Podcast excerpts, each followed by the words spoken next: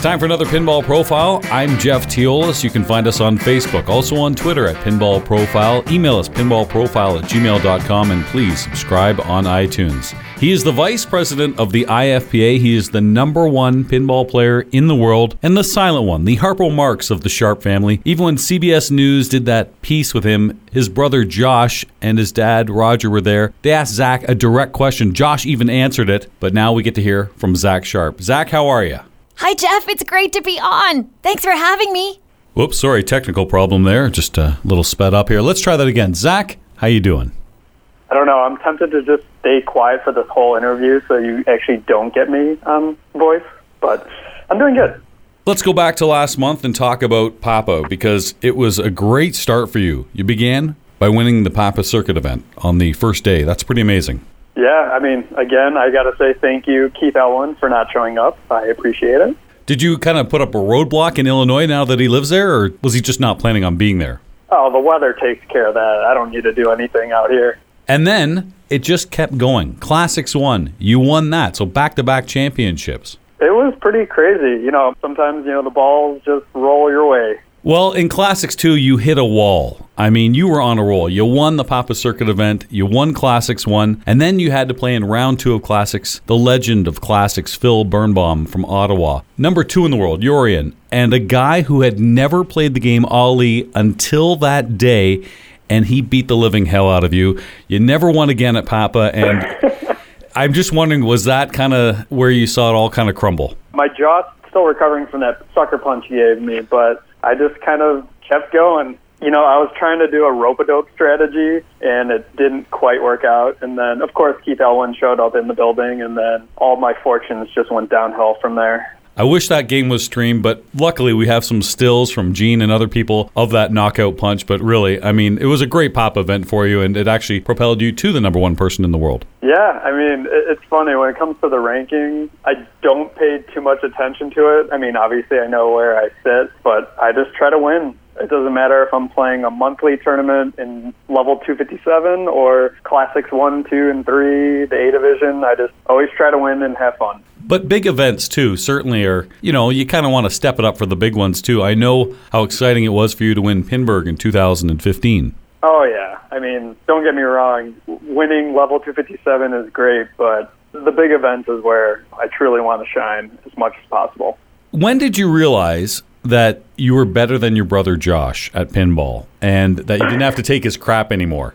Uh, he he would like to say when he had his first child, but I would say it's a little bit before that. We kind of have a brotherly agreement that our head-to-head record. So on the on your IFPA profile, if you click on the player versus player page, um, it has your kind of historical record against anyone. And we always like to say whoever is in the green is the better player. And I, I would say whenever I uh, superseded that record is when I became better than him. Well, I've seen your player versus player, and there's only one guy not in the green, and you mentioned him earlier, Keith Elwin. And he doesn't have anybody in the red. Not even five games. Nobody got lucky. A three versus two. Maybe Keith had to leave early. Nothing like that. He's undefeated in that player versus player. You're actually second there. You've only got him against you. Well, technically, uh, not to make this a political podcast, but there is a suppressed player who has a better record than me, as well as Keith. I have no idea who that is. Those are the only two. Now, I mentioned on a previous pinball profile that you'd be coming on, so I actually received a few emails from people that wanted to ask you a question or two. Do you mind if we take some of those questions now? Uh, as long as it's not from Josh, sure. Okay, here's the first question. Let's say hi to Roger Jr. as IFPA vice president, since we never get to hear your comments and you don't really have to deal with any of the hate that gets thrown the IFPA's way, I'd love to know what your opinion is on the dollar endorsement fee that's coming out for 2018. Ooh, good question. Let's uh, let's let's find out from the VP. Wow, you know, I, I did just say I wouldn't answer any questions from Josh, but I guess I kind of have to since I'm on the air. Me personally, I love the idea of it, and it, not to echo, you know, Josh's same message, but if it doesn't work, we could always try something else. But coming from my background in marketing and advertising, what gets the biggest draw from a news outlet perspective? And you know, it's bigger prize pools definitely helps. So I am all for it. And if if it fails miserably, then we can uh, reset. and go back. But I'm sure you and both Josh are pretty confident that there's been a pretty good track record to see that the bigger prize pool certainly draw more attention. Yeah, definitely. I mean, I know for me being the vice president, I do a lot of the media and PR outreach. And when I'm talking to, you know, all these news outlets and I have to tell them, you know, how much a state winner is getting and it's a $100, it's kind of met with not the most enthusiasm, to put it lightly. That's a good point. You know, I never thought of it from that perspective. So, what would be considered a success after the 2018 rules come into play? You know what? That that's probably more of a Josh gut instinct metric. For me, it's just more media coverage, uh, more exposure. So if if an increased prize pool gets me, you know, two more news stories or however many more in each state, I would consider it a win you have to admit there has been a lot more about pinball in the last few years, almost an exponential way. Oh, absolutely. I mean, it's funny how uh, media coverage works because, at least from my perspective, when I'm reaching out and I'm kind of gathering these news stories, I'll notice other publications pick up the same story, even though I never actually got in touch with them. So it kind of snowballs. So the more momentum and more exposure it gets, it kind of just builds on itself. Is TV the ultimate goal? I mean, we're seeing some articles in print. There was a nice ESPN magazine article. You were featured in that. We saw the Wizard Mode documentary with Robert Gagno and uh, and other little pieces. HBO in May with their special. Is it TV? Are you looking at maybe something like a poker kind of broadcast where they take a bunch of footage from a big poker tournament and they edit it down into half-hour shows? Would you like to see something like that for pinball? Sure. I mean, I'm from the camp of beggars can't be choosers, so any type of media, TV exposure that we can get, I think would be fantastic because it'll just enlighten more and more people, you know, what pinball is and how they can get involved. Let's get another question from Roger Jr., shall we? if you had a chance to do it over again at game nine of the IFPA 10 World Championship against Jorian out in Germany, there came a time where towards the end of the Harlem Globetrotters game, he had a ball cradled on the upper left flipper, and you could tell that there was a decision that was made to go back at the drop targets versus passing the ball over and trying to spin her out for the win. He went with the drop targets that shot it down the middle after his second successive drop target shot. If you had a chance to do it over again, would you have tap passed over and tried to spinner your way to victory? Good question. Ooh, that is a really good question. And it's pretty ironic that I actually had this thought today of all days. And, you know, you were not feeding me these questions prior. Josh didn't even let me know that he was providing you questions to ask me. Who's um, Josh? Um, Who, what do you mean, Josh? sorry, Roger Jr. That's Roger right. Jr.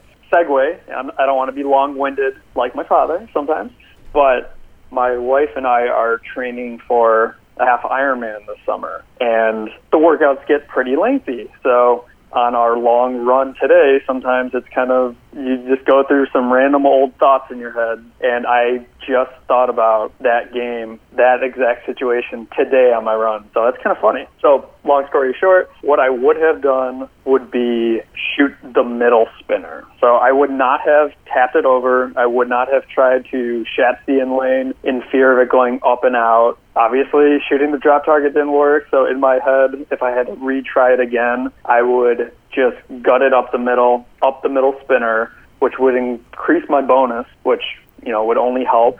Hopefully, get control of the ball somehow on the right flipper, ideally, and then shoot the 2000 spinner and win. But I didn't, so I always got that second place forever. So thank you, Josh or Roger Jr. for opening up that wound. It's funny you say you're training for a half Ironman. I know with the running aspect, your mind goes everywhere, and you're really trying to. That's actually probably one of the harder parts of the run is what's going on upstairs in your head. You know, grinding it out. So yeah, you think of a lot of different things. Do you think more about the losses or things that cost you a championship versus some of the victories? Yes, without a doubt. I mean, I do think about the wins. Don't get me wrong, but Always think the losses always motivate me the most. So Josh and I have plenty of motivation between the two of us. Okay, mental note for anybody going to Denmark or Pinburgh, wear Ali shirts. I'm just telling you, it's going to get in his head, man. That's interesting too about the Ironman. I had no idea. I mean, that's from what I hear. My wife has actually done one of these as well, and my sister-in-law. And the swim part. If you're not a good swimmer, I mean that that can beat you up. But it's smart that they do that right off the bat too, because if they did that at the end, people would be drowning all the time. How's your swimming?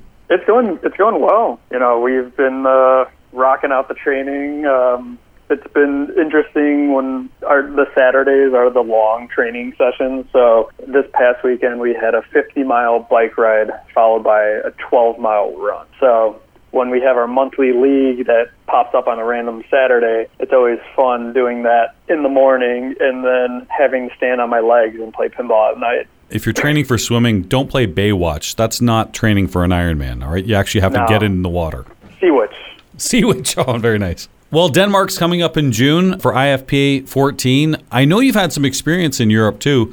Tell us what you like about going to Denmark. Um, I actually was in Denmark four years ago in 2013. I had a work stint that had me stationed out in Munich for three months. So naturally, you know, what is a Sharpe to do? Look at the IPA tournament calendar and see what tournaments are kind of around the area. And I went to the Danish Pinball Open. So I've actually been to the Pin Lab laboratory. Fantastic guys, awesome facility, and uh, beautiful city. So definitely looking forward to you know just visiting that country again. My wife and I are going to parlay after the tournament. We are going to Iceland for a week. So that I'm actually looking forward to even more. Check out the Penis Museum while you're there. It's actually, I'm not trying to be funny here. there, that it's a big, big deal there. In Iceland? I swear to God, I, you think I'm joking? Look it up. Maybe it's not a big deal. My wife just got back from Iceland. She ranted and raved about that, and I was like, "Wait a minute, Okay. what, what, what, is this a museum or just some kind of?" Well, maybe I'll save that search for my home computer, not my work computer. I promise you, I'm not joking. And I, when my wife went there, I said, "Okay, was it just a bunch of cougars going there and checking this out?" And, and, and she said, "No, I think there was even a school trip there." Okay, fine. I- Very educational. freaky deaky, if you ask me. But uh, you're gonna jump in the Blue Lagoon? We are. That's actually going to be. We're mapping out our week, and that's going to be the last day. Very nice. We'll have a good time there for sure. We've mentioned your dad before. He designed so many great games. To me, Barracora might be one of my favorites of his. Which ones do you like?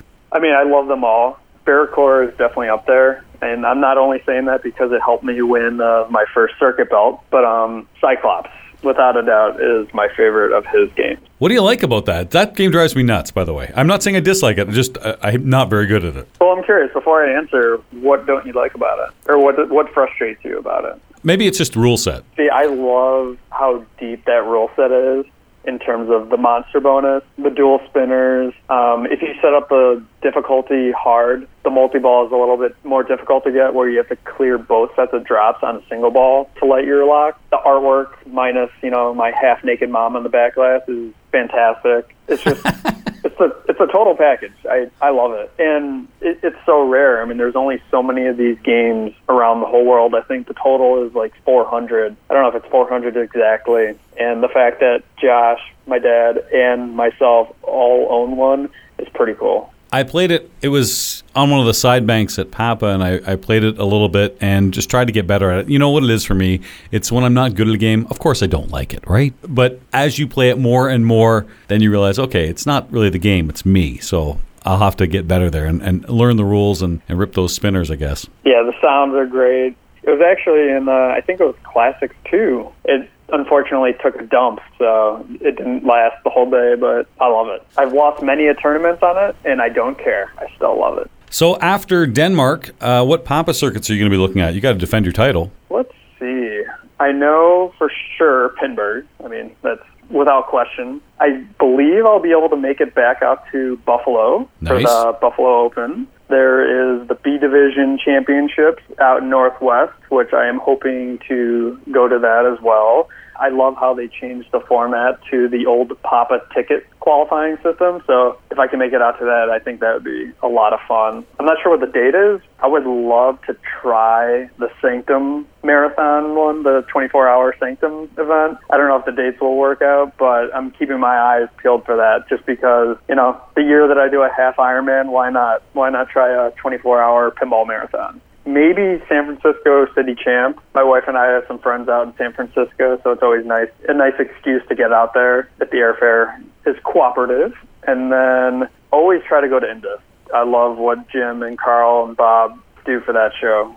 I've circled that one for myself too as a definite wish list. I've got a few. I've got about six for the year that I'm I'm going to do, but the big one I've circled is INDISC in January. That would yeah, be fun. INDISC is fantastic.